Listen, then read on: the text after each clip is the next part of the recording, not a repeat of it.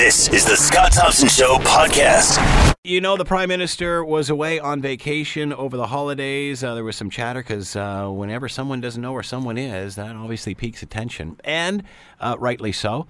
And at the end of the day, we find out that uh, he was on a private lo- uh, a private island, that of Aga Khan, uh, old family friend, but also a conflict of interest in the sense that he, I guess, took a uh, flew into, into Nassau, into the Bahamas, and then took a, uh, a private aircraft from there, helicopter, uh, to the private island. And why wouldn't you? How else do you get to a private island but on a private aircraft?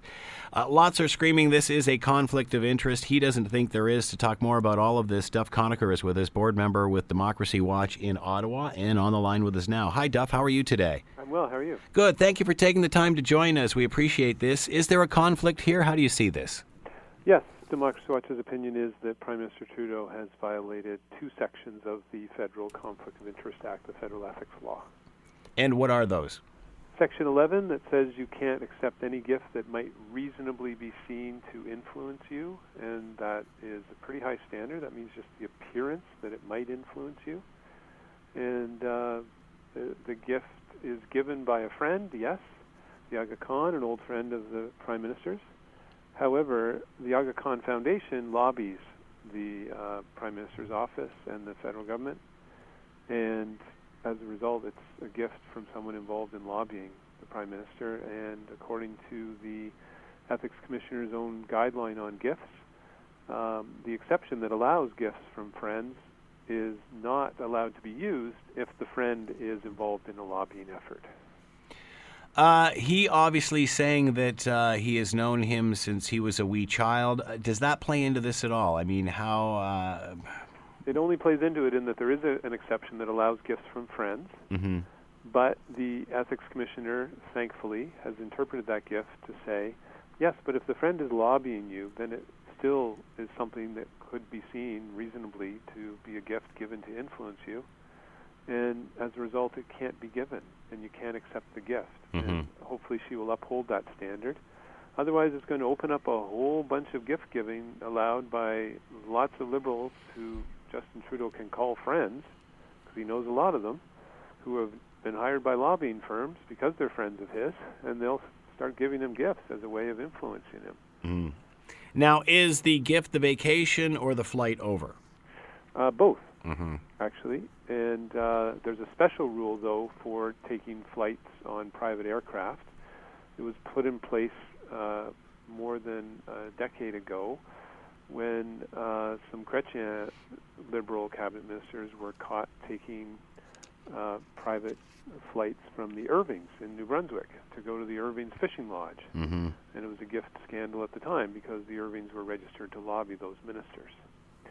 And um, what Chrétien did was pretend there wasn't a rule against such gifts and said, oh, there should be a rule against accepting this, and we'll put in a new rule. So he let them all off the hook and put in this new specific rule that's been there ever since.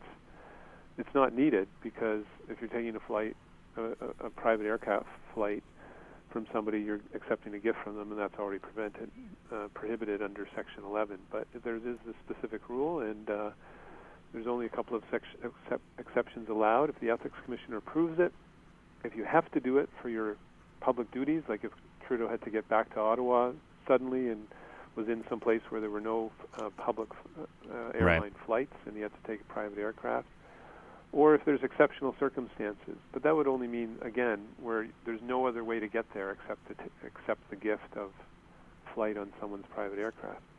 And there was another way to get there. He could have rented his own helicopter and paid for it. Hmm. Uh, what about the safety and security aspect of it? I mean, uh, usually world leaders aren't allowed to travel on anything but specific uh, government vehicles, no? Yeah, I don't think that includes uh, people who are involved in lobbying the federal government's private helicopters. Mm-hmm. It What? would have been safer for him to hire his own company, which could have been security checked by the RCMP, to know exactly who was flying the plane, et cetera, et cetera.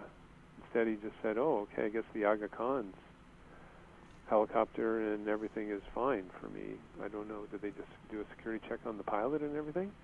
So you know, if he's trying to claim that, that's just ridiculous because he could have done that with some other private company and paid paid for it, Mm-hmm. and then he would not be accepting the gift on a private aircraft. He would be paying for the travel on the private aircraft. Uh, he doesn't think there's a conflict. What are your thoughts on his response? He doesn't think there's a conflict when he sells access to himself at high-priced, exclusive, uh, private fundraising events at $1,500 a person, and has lobbyists involved in organizing those events. So, um, unfortunately, uh, Prime Minister Trudeau started last December with uh, releasing his uh, mandate letters to ministers saying they have to be honest, impartial, and maintain the highest ethical standards. That was great ethics talk. Mm-hmm. But since last spring, he hasn't been walking the walk since he let the justice minister uh, off the hook for being behind closed doors with lawyers from law firms who lobby the Justice Department and receive contracts from the Justice Department. And he said that was fine. And I suspect at the time the reason he was saying it was fine was because he was doing it himself, and yes, it's come out that he was doing it himself as well. He was also selling access to people who lobby the federal government uh, at, at uh, even a higher price than the justice minister. So there's a huge gap between the Trudeau Liberals' ethics talk and their ethics walk, at their unethical walk, I should say. And they're going to suffer a loss of a lot of voter support because of this uh, huge gap. How do you think this is resonating with Canadians?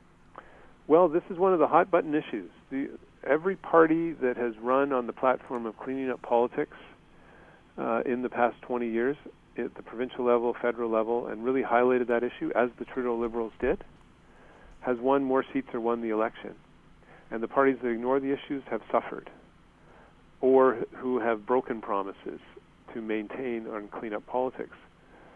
So he's going to suffer. It's it, it doesn't show up when the pollsters ask, "What are you most concerned about?" Because people are, of course, concerned about the roof over their head mm-hmm. and the, their children's security if they have kids, uh, and and environment and health care and, and all all those things that keep people secure. But if you ask people a second question, do you trust politicians to address those concerns that you have? Well, the latest polls show 95% of people don't. They think they're out of touch, that they're doing things to help their friends and themselves, and lobbyists who are high powered and buying influence. And it's a very hot button issue that underlies every other issue of concern of Canadians. And that's why it's an issue that swing voters pay attention to the most because they're sick of unethical politics as usual and they want it cleaned up and they will shift their votes to a party that looks like it's going to take it seriously and the Trudeau Liberals have sent a very clear message in the last year that they're not going to take it seriously. Do you think the tone of Canadians' view on politics is changing? And of course, this is going to go down south with this discussion and, and Trump and such. When Trump first won, many thought that uh, he had just uh, ignited the alt right and, and got every racist to come out of the closet, blah, blah, blah, blah, blah. Then, of course, after further dissecting it, realized that there was a silent majority middle class there that that that were it was a protest vote. They wanted anybody but the establishment. Do you think that's moving north of the border? Do you think that sentiment's crossing the border? Yes, and and um, Prime Minister Trudeau had a chance because he was saying um, and you know talking to huge crowds, connecting with people, um, doing a very much open tour during the election, uh, and in the first few months after, meeting with people he's back at it again, trying to recover. But he sent a message that I'm part of the elite, and uh, that I vacation with the elite, and that I'll sell access to those who can afford it. And believe me, over the last 20 years, politicians that do that and sh- and show that they are they can go out and, and offer free access and do lots of events. But if people know that, hey, the ones that really get access, personal, private, small events, are the ones who can pay. Um, they that turns people off almost more than anything. Uh, you know, it's not the same as stealing the public's money. That would definitely rank above it. Mm-hmm. Or doing something that really, um, if it, not stealing, somehow directs things in the way that that protect your interests or your family's interests or your friends' interests. Um, those are the, the number two, number one, and number two things that turn off people the most. But this is pretty close because he can say these things don't influence him and that he's making policies that are in the public interest. But then he's making decisions that lots of people don't think are necessarily in the public interest. And every one of those decisions is now tainted by the fact that at some point or another he sold access to a lobbyist for that private interest and let them have access to him behind closed doors as long as they could pay. And so he's they probably raised a million dollars through these events and he's given up the reputation of the government for a million dollars when instead he could have made changes to the political finance system, put back the per vote fund funding, which is the most democratic aspect of the system. Would the liberals would receive that million dollars democratically instead of unethically and undemocratically, and they would still have their reputation. So now every reporter in the public, they're going to look at every decision the liberals make and say, was there a lobbyist who paid for access at some point along the way, and is that why this decision is being made this way? Hmm. He's he's he's really diminished the trust level, and that will undermine everything his government tries to do. Uh, you talked about the town halls. Uh, I can see now he's live in Peterborough uh, making a speech. Uh, the Timmy Tour, the church basement tour, whatever you want to call it. Uh, he's clearly recognized this. He's, he's a smart guy that way. He understands when it's going off the rails and seems to be pulling back. And it appears that people still love him, does it not? I mean, how do you think this is going to play out by the time he's finished this? Uh, more scandals coming, unfortunately. Is this a reconnection tour for him? Yeah, he's trying, but I think it's uh, too little, too late. If he doesn't also change the system, he's if he doesn't stop cash for access, then there are going to be more and more stories, and every one every one of those stories is going to be a hit against the government. He has to stop big money donations by changing the, the political finance system in the same way that Quebec did in 2013. Lower the donation limit to an a- amount an average person can afford, which is 100 to 200 dollars and stop selling access to himself at these events. But he's continued the events through the fall, continued them uh, now as the holiday, and I'm sure is back at doing the events, as are, are several of his ministers. And reporters are going to keep digging and trying to find more and more connections. Um, you know, there's one report just before Christmas about people actually being asked to pay five thousand dollars to come to an event when the donation limit is twelve hundred dollars. Hmm. That's directly illegal. So if that one pans out, are there ways around that when you think about it, though? Is there not ways to uh, to get around those rules, add different things to the bill, this, that, the other, or is it very clear? Is it very cut and dry? Right now, mm-hmm. there's no way to get around that. No, no one can cut a check, write a check for somebody else yeah. under our elections law. So if someone wrote a five thousand dollar check and said these two other people, it's for these two other people, it's not allowed. That's a violation of the law. Yeah. So you know, do what Quebec did in the face of a corruption scandal. It was a huge corruption scandal in Quebec. Prevent the corruption scandal at the federal level, restore trust by changing the, the donation system, and strengthening the ethics rules so that no one's allowed to be in the appearance of a conflict of interest. That's the rule in Prime Minister Trudeau's code. If that is such an important rule, which he said it was to his ministers last December, December 2015, you have to maintain the highest ethical standards. You can't be even in the appearance of a conflict of interest. Well, if that, he wants that standard maintained, put it in the law so that everyone's legally required to follow it. Right now, it's in his code, and whenever one of his ministers has been found in the appearance of a conflict of interest, he's refused to even answer the question as to how they are not violating his rule. So he's not enforcing the rule. He's clearly saying it's not important, um, but at the same time maintaining that the government upholds the highest ethical standards. It just does not add up.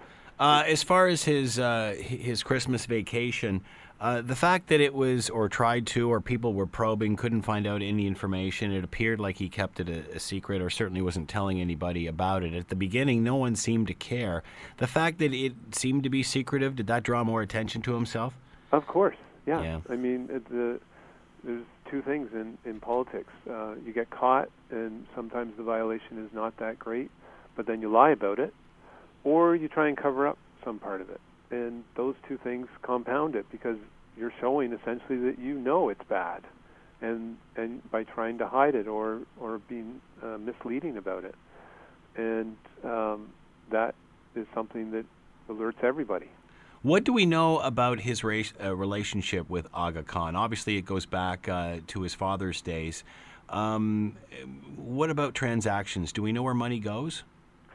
Oh, sure. Yeah. I mean, it's set out in budgets, line items. The Aga Khan Foundation has received hundreds of millions of dollars from yeah. the federal government and, and from the previous conservative government. Yeah. Uh, lobbies the government on a whole bunch of issues, not just for funding. and uh, lobbies the House of Commons as well. We haven't talked about Seamus O'Regan, a li- Liberal MP who's on the trip. What is what is the what is the connection there? Why was he there? a good friend of Trudeau's, as far as I know, Yeah. Um, from for a long time. I don't know exactly why, where they first met, and the whole history. Um, and then, uh, so he's not allowed to accept that gift either. If the the Aga Khan Foundation is registered to lobby the House of Commons, may not have lobbied Seamus O'Regan directly. That would have to be explored. Um, but if they even talked about the Aga Khan Foundation at all while they were on the trip, that would be lobbying. And he's there, and he's accepting the gift from the chair of the board of the organization that is that uh, lobbies the House of Commons and the government. So, does Seamus O'Regan have a relationship with Aga Khan as well, or is he there just as no, Trudeau's so guest? he wouldn't be able to say that. Oh, I accepted this gift from uh, a friend, and and try to say that that's the exception that applies and is allowed, hmm uh, because he's not a friend of the Aga Khan, as far as we know. Now, maybe he's ex- he would say, I accepted the gift from Trudeau, not from the Aga Khan, but. hmm You're on the Aga Khan's island. You're accepting the gift from the Aga Khan, even if it's Trudeau who I- Is that it? Do we know any more on the guest list? It was Trudeau's family uh, and the she. Liberal Party President Anne Gainey Right. and her husband um, Michael Pitfield, who is the uh, staff person at an organization called Canada 2020 that has also had some ethical problems with the government in terms of getting access to Trudeau, being able to organize events for them, receiving uh, funding for doing those events when it's all made up of liberals, including himself uh, and others who worked on the Liberal Party's campaign. So it's kind of the think tank of du jour uh, here in Ottawa because it's so liberal connected. But you, you're not allowed to be a private organization and have the government just help you and do everything with you as the only organization they do events with and and you know that they give contracts to to do events or forums because that's Trudeau helping his friends who are liberals who some of whom worked on his campaign and that's illegal under the Conflict of Interest Act as well. Is there uh, was there any way for Trudeau have d- to have done this on the up and up? Is there any way for him to have gone to that island and, No. and not created this controversy, or is it no? It's just it's off bounds. Stay away. Yeah, no, you can't. There's no price you can put on it Yeah. because he owns So it. paying for the flights or doing any of that doesn't matter. No, no, they, you know, they could have, um, they they could have vacationed together as friends. Um, and and I really. what if Trudeau would have had him up to his place, Uh, or, or is it just off limits? I mean, in this case, do you have to forego your friends for a while? no, no, you you can um, meet with your friends, but you just can't be trading favors with them Right. of any kind. Do they look at this like a favor? Because it's not as if either one couldn't afford the freight. What's the price? Yeah. staying on a private island. I Yeah. mean, I a, a resort that is that exclusive, Yeah. probably five to ten thousand dollars per person for a week. I don't. I have no idea. So- Unfortunately, it's out of my pay grade. And most people's, which is part of the problem with the Yeah. message that Trudeau's sending, is that hey, this is how I vacation.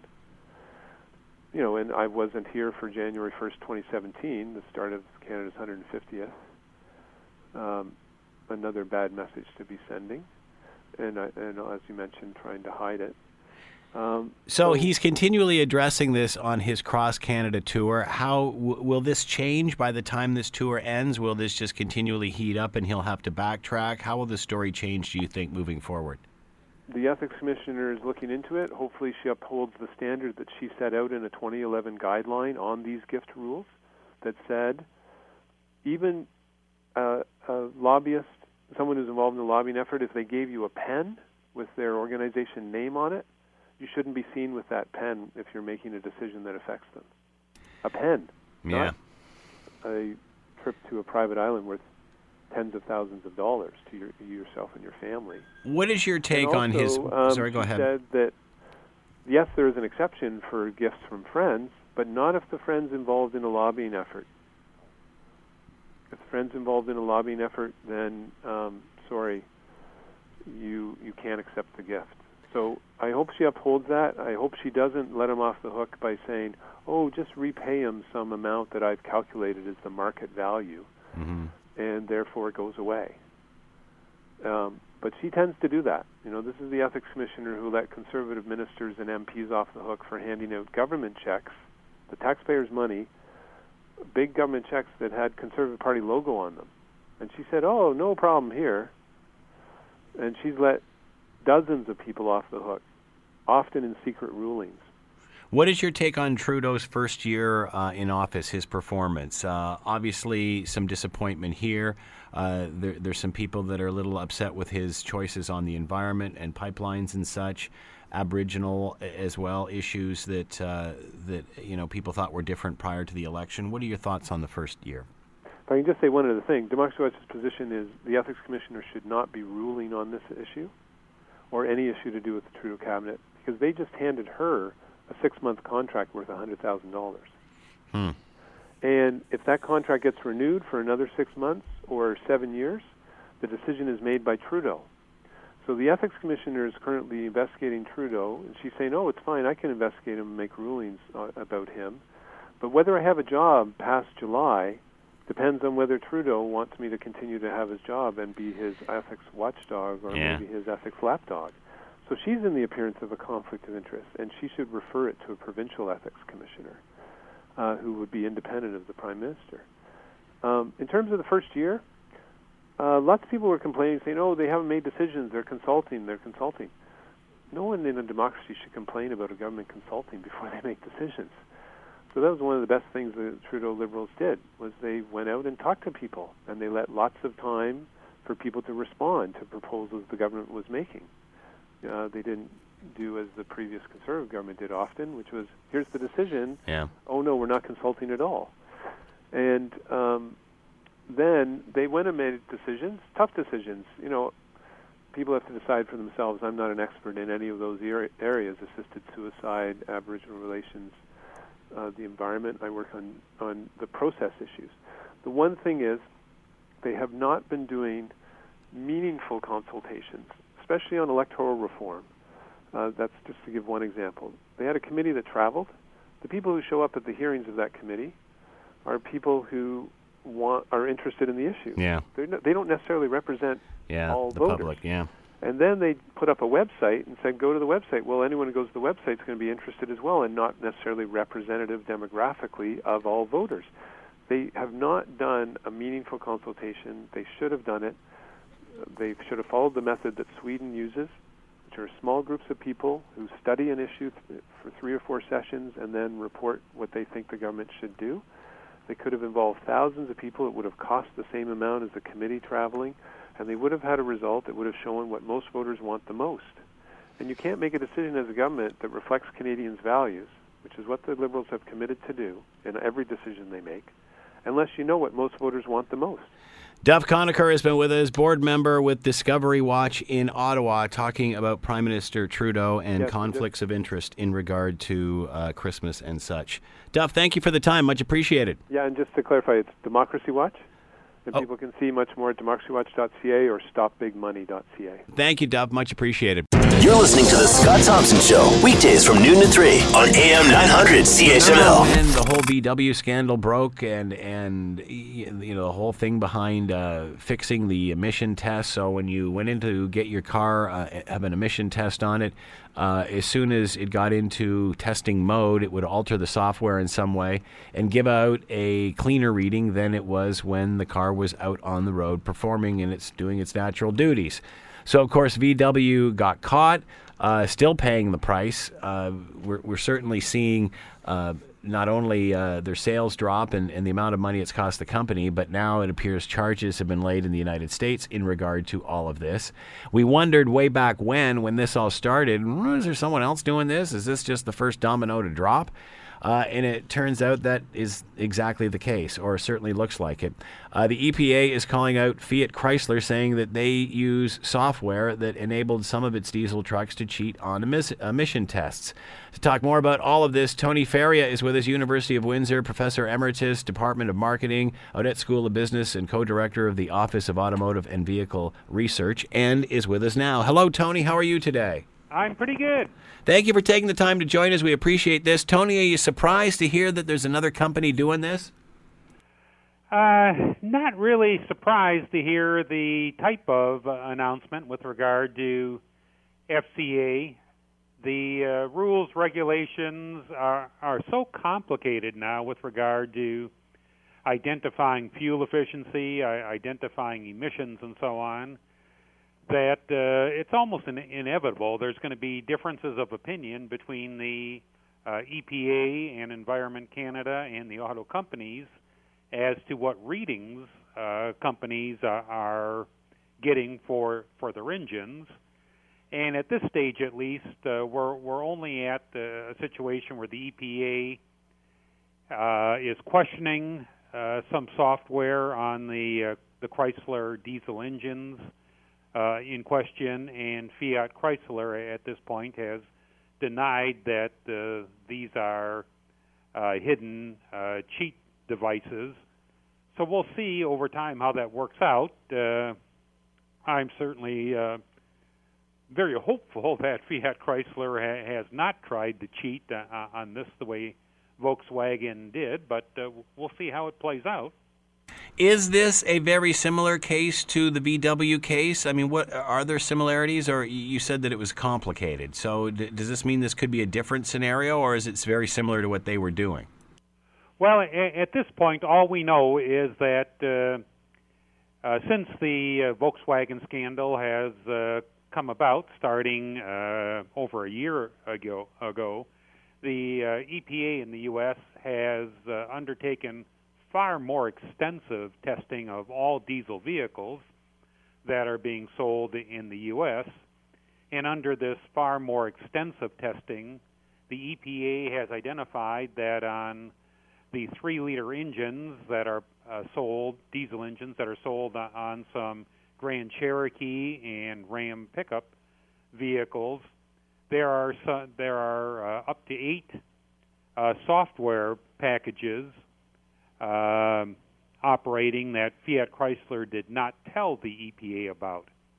So these were sort of hidden devices, uh, so to speak, uh, in the software packages on the engines and any hidden devices are automatically just uh, labeled as defeat devices by the EPA, whether these are actually defeat devices or simply the legal devices, as FCA uh, says, that allow emissions to be controlled and adjusted under different conditions, such as vehicles pulling a very heavy load uh, or vehicles uh, driving uh, uphill or something of that nature uh, remains to be seen. Uh, again, it's not known if these are defeat devices in the sense of the the Volkswagen software packages. Would the EPA bring something like this to the surface, though, without some pretty good evidence? Uh, it almost sounds like this may not be the same as the VW thing, that due to different testing now, maybe more are going to get caught. Is that an out for Chrysler saying, well, under the old ways you looked at as we were fine, but if you start looking and doing more tests, maybe something isn't isn't compatible here? Well, certainly under much closer testing, we're probably going to see more things come out from uh, EPA investigations. Uh, with regard to these particular devices in, in, or these software packages in, in this case, um, what angered Sergio Marchionne so much in his statements uh, yesterday was that he believes this was the wrong way for the EPA to uh, announce that they've uh, found some uh, software uh, discrepancies with, with the uh, FCA vehicles. That in fact this should have been just brought to Fiat Chrysler, and they could have worked together to figure out uh, what was the function of these software packages and uh, allowing FCA presumably to prove that they were not defeat devices. This should not have been made public by the uh, uh EPA.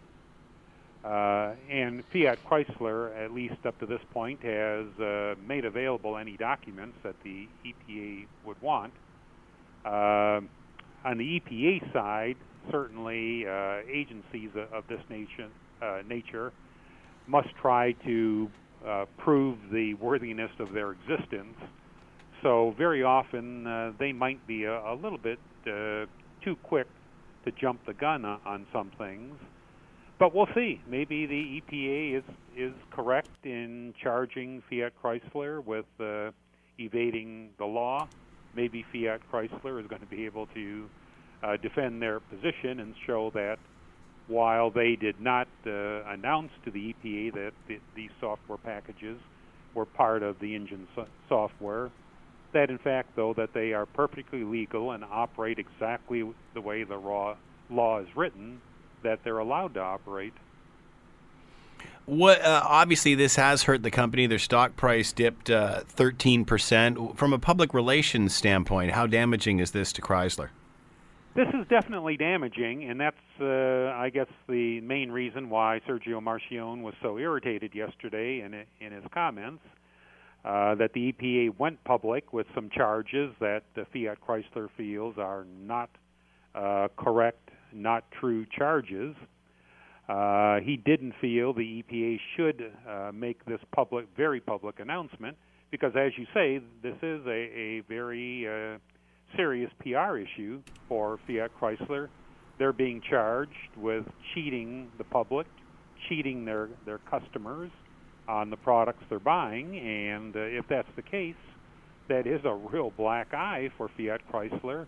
If it's not the case, then this is some uh, publicity that uh, unfortunately has come about. You would have to uh, think that the. EP, you, you would have to think that the EPA must at least have its ducks in a row because wouldn't they be fearful of a lawsuit because of that loss of business?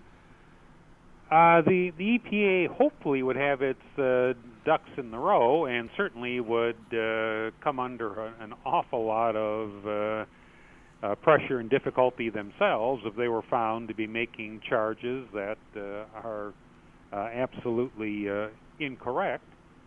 Uh, and certainly the EPA has some uh, good technicians, and engineers, and so on who are conducting these tests.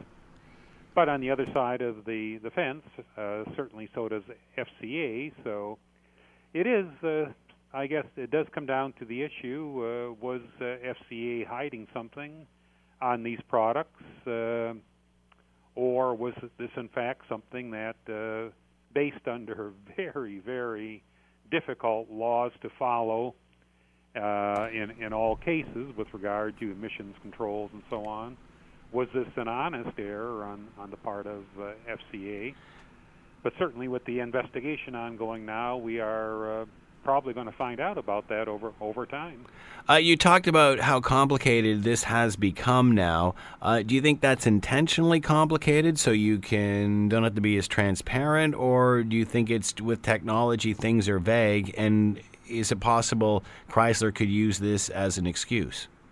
Well, certainly the, the technology is very, very intricate and very advanced, very difficult.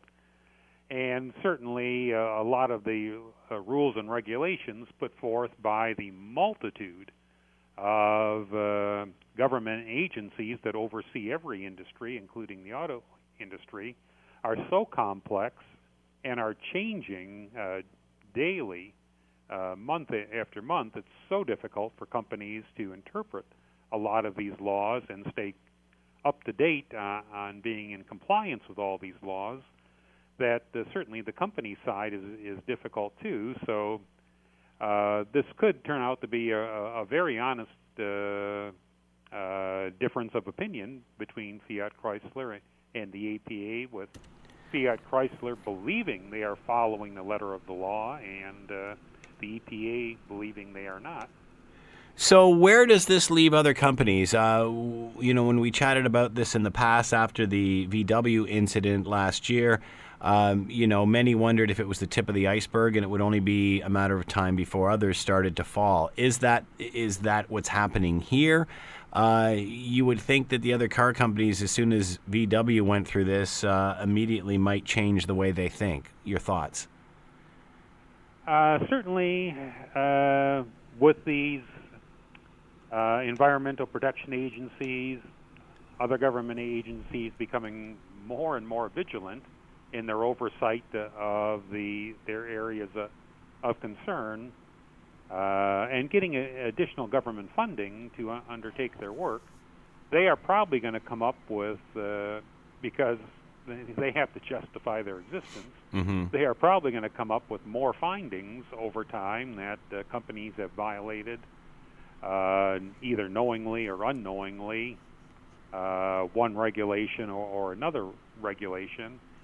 And I think little by little, we're going to have to try and work out in the future some better guidelines because, uh, well, as you know, automobiles are incredibly complex uh, products n- nowadays with uh, something in the neighborhood of about 125 uh, mini computers controlling every operation of the vehicles. They are so complex, uh, it, it's often difficult to be compliant with ever changing regulations uh, that are coming forward from these agencies. Would any of the other car companies learn something from the VW scenario? Would it, you know, at what point did they say, "Hey, we got to look inward here and make sure we don't get caught in this crossfire"? Do you think any of that happened here? I'm I'm I'm sure that's going on all the time across these uh, companies now. When you you look at uh, how badly uh, Volkswagen uh, fared in the press over a long period of time, the multi multi billions of dollars in fines they're paying, the restitution they have to make to the owners of uh, globally uh, a few million uh, Volkswagen diesel vehicles. Uh, certainly, every other auto company does not want to get into situations uh, of that nature.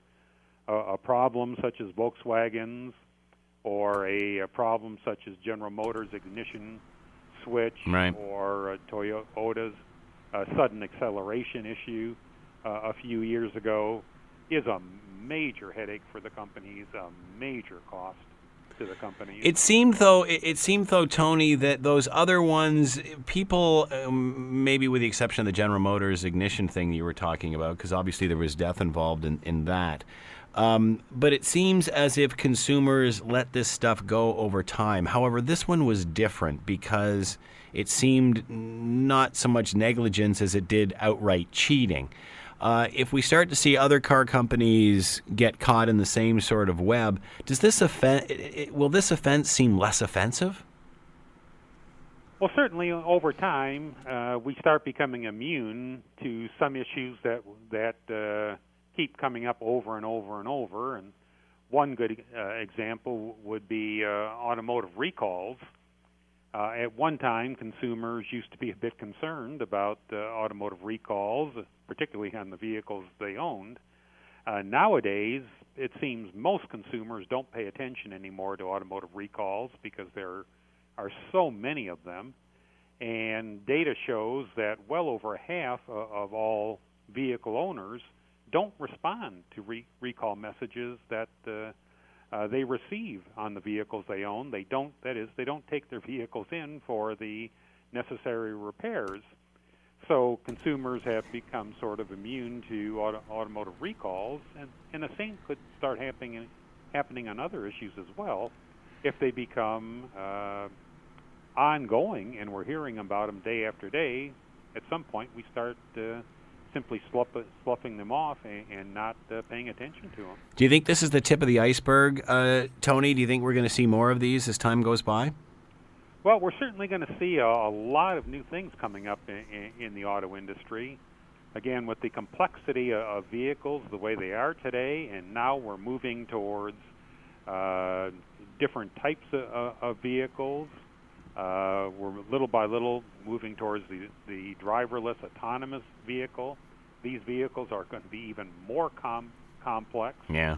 Uh, we're certainly going to run into new issues uh, on all of this that are going to cause one sort of problem or another. The, but the big thing we, we certainly should hope for is that any uh, problems that arise are honest problems that propped up uh, for the companies. I would certainly hope we don't see situations where companies deliberately went out there and cheated in order to make their uh, vehicles supposedly compliant. When will we know more in regard to the Fiat Chrysler case? Uh, that could that might not be for a long time uh, yet. Uh, one of the issues uh, as well right now, of course, is in the U.S.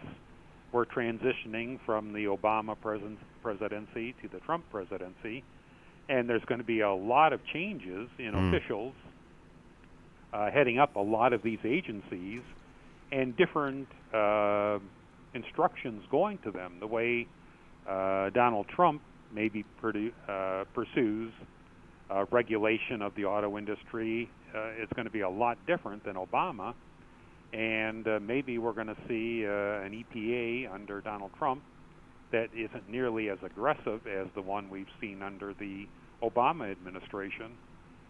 Interesting. Tony Faria, uh, Faria has been with us, University of Windsor, uh, Department of Marketing, Odette School of Business, co director of the Office of Automotive and Vehicle Research. Tony, as always, thanks for the time. Much appreciated. Very good talking with you. You're listening to The Scott Thompson Show, weekdays from noon to 3 on AM 900 CHML.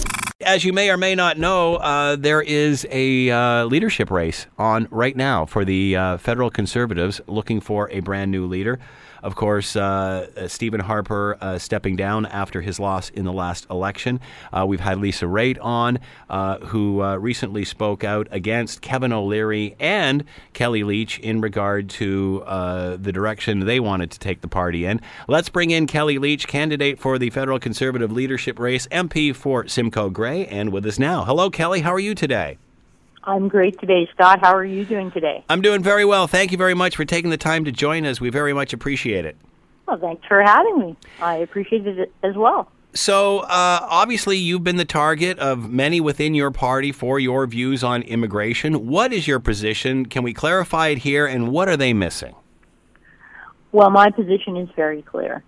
I uh, I believe that we as Canadians have a unique Canadian identity and a, and a set of Canadian values that bind us together: hard work, generosity, freedom, tolerance. A value set that I believe built this country.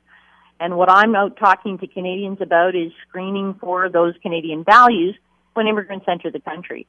Right now, only one in ten immigrants to the country receive a face-to-face interview. That means last year, about 270,000 immigrants entered the country and actually never met a trained Canadian immigration officer on entry.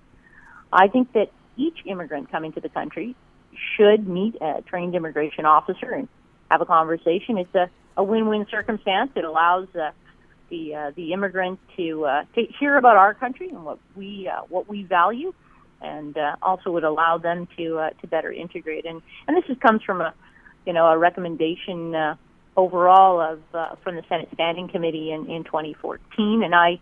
I think that it's something very valuable the country should move forward on. So, only one in 10 now who are immigrating to this country will receive a face to face interview of some sort. on average, that's what's happening. You know, there's been this huge pressure from the government to meet quotas, and uh, there's been publications that have been put forward basically saying that, you know, each immigration officer can only spend two, three, maybe five minutes on each application form of an immigrant. I think that we can do a better job of that, and you know, in comparison to the other candidates in our in our race for the conservative leadership, you know, they all want to talk about the economy and that being the sole issue. But what I'm finding is that the average guy and gal out there, average Canadians, want to talk about the economy. Obviously, that's very important. But they also want to talk about some of these other issues.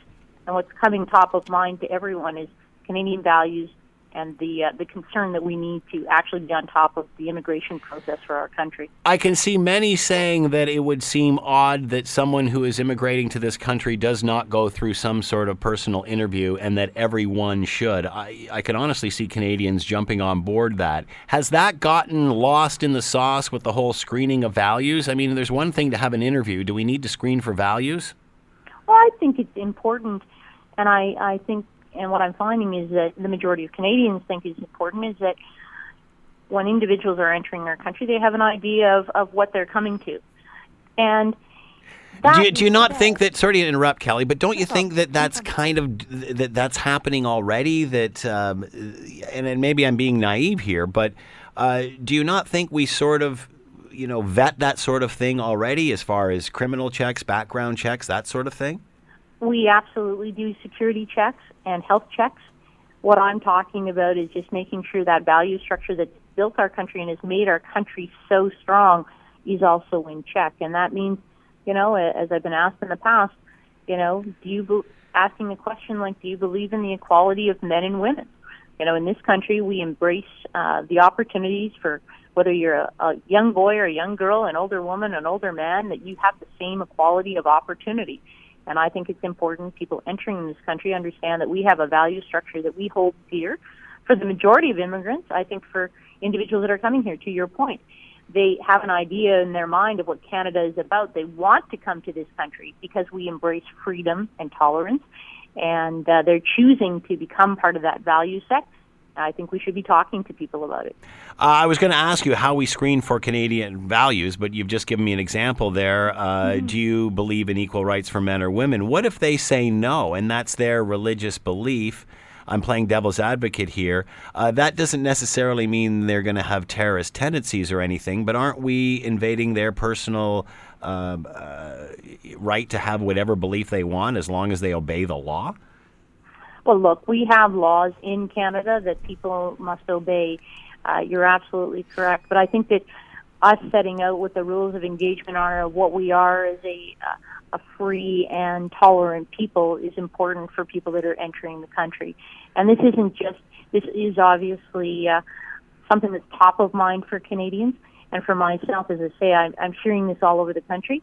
And it's definitely a differentiating factor between myself and the other candidates in this race. As I say, uh, you know, whether it be Lisa Raitt or Kevin O'Leary or Maxime Bernier, I really want to talk about the economy. but they seem to have had the uh, the conservatism scared out of them, and joining the elites on some of these other issues that I've been talking about. Uh, after the conservative loss of the last election, your party alluded to a softer, kinder approach. What happened there? I mean, you yourself teared up after your involvement in the barbaric snitch line. Why the divisive approach, or do you view it that way? I don't view this as a divisive approach. You know, two thirds of Canadians agree with this policy stance. Uh, you know, I'm I'm bringing forward ideas that the the average Canadian wants to talk about. And what I find interesting is that there are a number of elites in this country, individuals even in my own party who seem to have sided with the elites that don't want to talk about screening immigrants entering Canada, don't want to talk about empowering women with pepper spray and mace so they can defend themselves, don't want to talk about some of these issues. But I can tell you that people in my riding in downtown Collingwood and individuals I've met, I'm in Montreal today and individuals I met in Quebec City earlier this week, and individuals who are, I know, all across the province of Ontario and Western Canada. They want to talk about these issues, and I'm not going to back down. I'm going to continue to talk about what the guy and gal on the street really care about because they deserve a voice in Parliament. Uh, we talked to Lisa Raitt uh, after she launched her Stop Kevin O'Leary website. She included you in that mix, saying that you're taking the party uh, backwards and it will take a, a decade to recover. Why do you seem to be going in the direction the party doesn't want to go in? Because the average Canadian wants these issues talked about. And I see the path of beating Justin Trudeau in the next election campaign is very clear. One goes out and listens to Canadians. Canadians come first. And what they are interested in talking about are the things I'm going to articulate and articulate them loud and strong. So whether that be, as I say, screening immigrants for Canadian values, and talking about protecting women, capping government spending so that uh, we force the government of Canada to live within its means, just like you know I'm sure people in downtown Hamilton have to do every single day, prioritizing for their families. These are the things that I'm going to be talking about because I'm hearing from our party membership across the country. I'm hearing from Canadians across the country and if the majority of people are with you, you usually feel pretty empowered. And I'm going to keep talking about these things that they care about. In my mind, Canadians come first. we have to make sure that uh, their voice is being heard. Uh, what seems to irritate people, Kelly, is the language. Is your path to victory for you appealing to the extreme right? I mean, uh, is it the language that you're using, screening for Canadian values as opposed to maybe screening for Canadian law? Uh, how, what does that play into this? Well, look, I you know, if you're, uh, uh, you know, part of the uh, media elite in downtown Toronto, and that word rubs you the wrong way, and you overreact, I I get it, but I can tell you when I'm talking to uh, to folks in in uh, Kelowna, BC, uh, when I'm out with my brother, that language is perfectly fine for them. And what they do articulate to me is that because of things like that, because of talking in a different language, politically cl- is it being po- politically correct, perhaps? A little politically correct. That might be a really good way of putting it.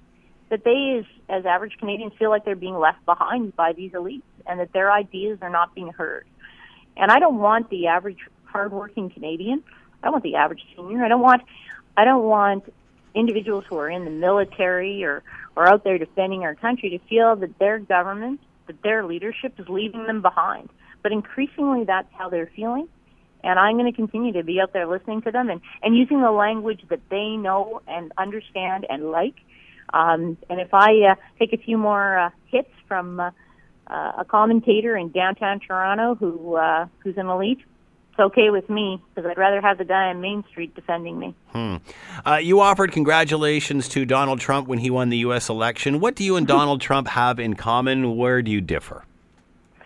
Well, I think we're, what we have in common is that uh, we both in our campaigns have identified that there's this growing gulf between elites in our countries and uh, and and average folk and that average folk feel they're being, as I said before, left behind.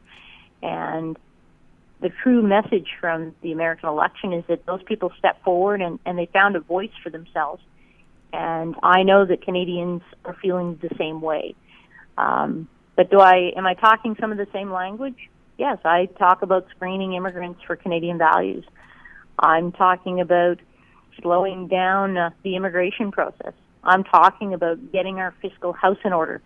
I uh, want to make sure that the Keystone Pipeline actually takes place so Albertans have jobs again. I uh, these things are very important to me. How do you, you differ? Know, how do we differ?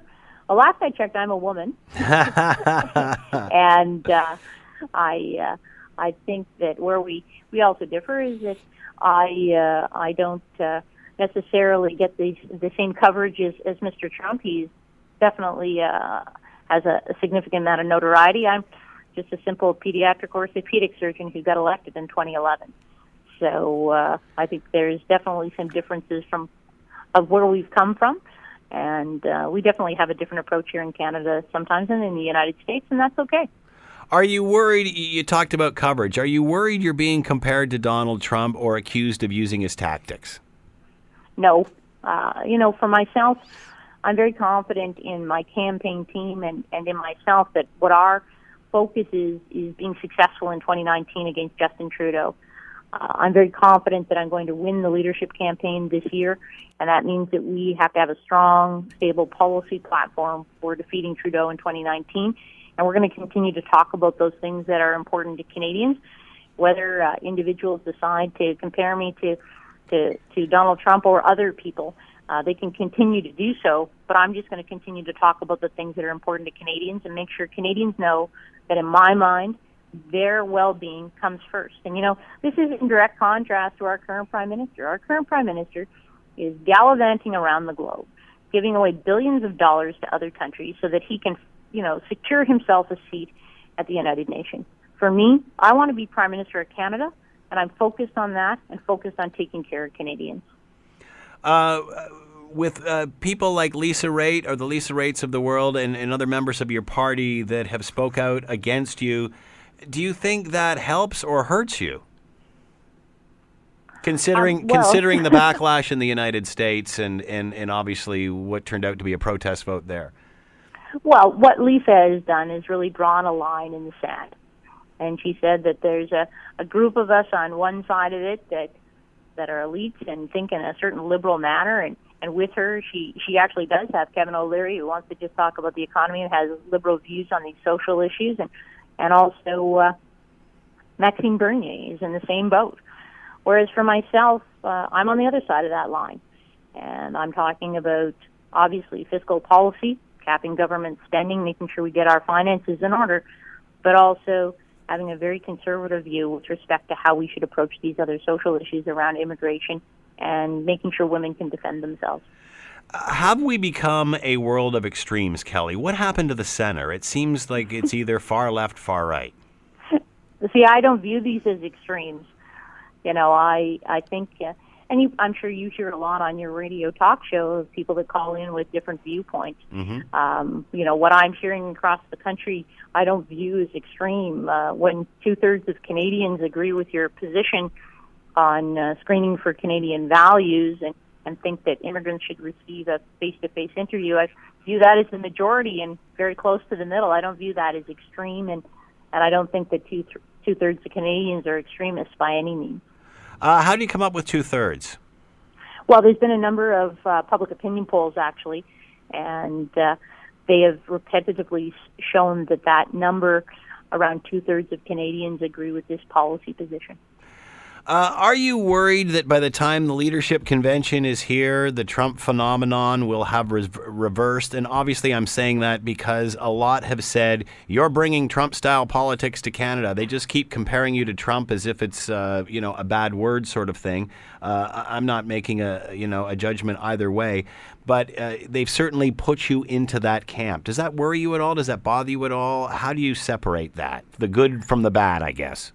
I guess, as I've mentioned before already uh, through our conversation is that I my my focus for this race is obviously having the members of the Conservative Party and uh, individuals who are conservatively minded in the in the country join our party so that they can support me in the leadership. Um, as I talk to people across the country, not just conservatives, you know, every regular, everyday Canadians either going to school or going to work, they actually say the same things. And so individuals who who want to grasp at straws that want to make me out to be something I'm not, that's fine. Um, but one thing I have learned through this process is that when I talk about things that Canadians care about every day, 10, 50, 100, 1,000 people email my office and say, please keep talking about these issues. They're important to me. They're important to my family. They're important to our country. And please don't back down. Stand your ground and keep talking about them.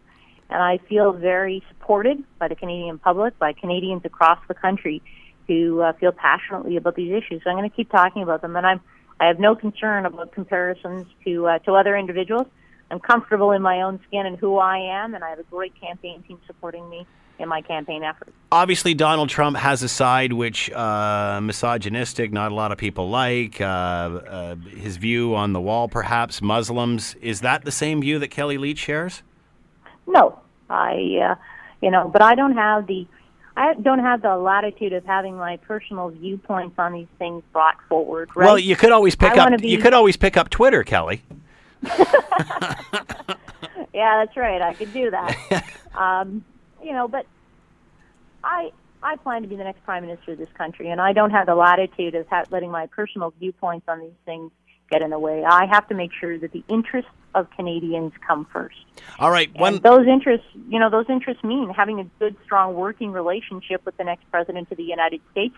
And I will continue to try to work with him on the issues that he and I would have in common. And that means talking some of the same language, and that means talking about a number of the same ideas. Uh, last question: What do you want Canadians to know about Kelly Leitch they may not know, That they may not know. or that certainly isn't being perceived in the media or come out in, in the message that you're trying to create?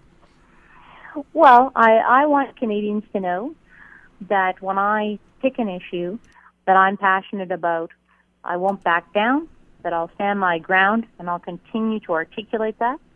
Um, I guess the other thing that'd be nice for them to know is that I still am a, a practicing pediatric orthopedic surgeon. I uh, I volunteer my time at the Children's Hospital in Ot- Ottawa on call, and and those experiences, meeting parents and patients, just like meeting constituents in my riding, keep me grounded. They allow me every single week, every month, to hear directly from Canadians the things that they care about, and uh, I think that's what's going to help me continue to be a strong candidate in this race, It's going to help me win this race, and it's going to help me become the next prime minister of this country in 2019. Okay, I said last question. I fibbed. There's one more. Um, what would you What would you say to immigrants, Muslims, whatever, who may be fearful of what you're saying and drawing the comparison to Trump and such? What would you say to to them? I say to all individuals in the country, you chose to come to Canada because we have a value set, and I know you embrace it and I want to make sure that that value set is the one that we as, as a people continue to protect. And I know that no matter what your religious background, no matter what your ethnic background was, that you chose Canada and you're here now today, that you believe that hard work, generosity, freedom, and tolerance are the values that bind our country together. They bind us together as a people. They are our identity, and that uh, you're going to go out and promote them and protect them as well. All right, that was the last question. Uh, Kellie Leitch has been with us, candidate for the federal conservative leadership, MP for Simcoe Grey. Kelly, thank you for the time and insight. Much appreciated. Good luck. Thanks for having me. The Scott Thompson Show, weekdays from noon to 3 on AM 900 CHML.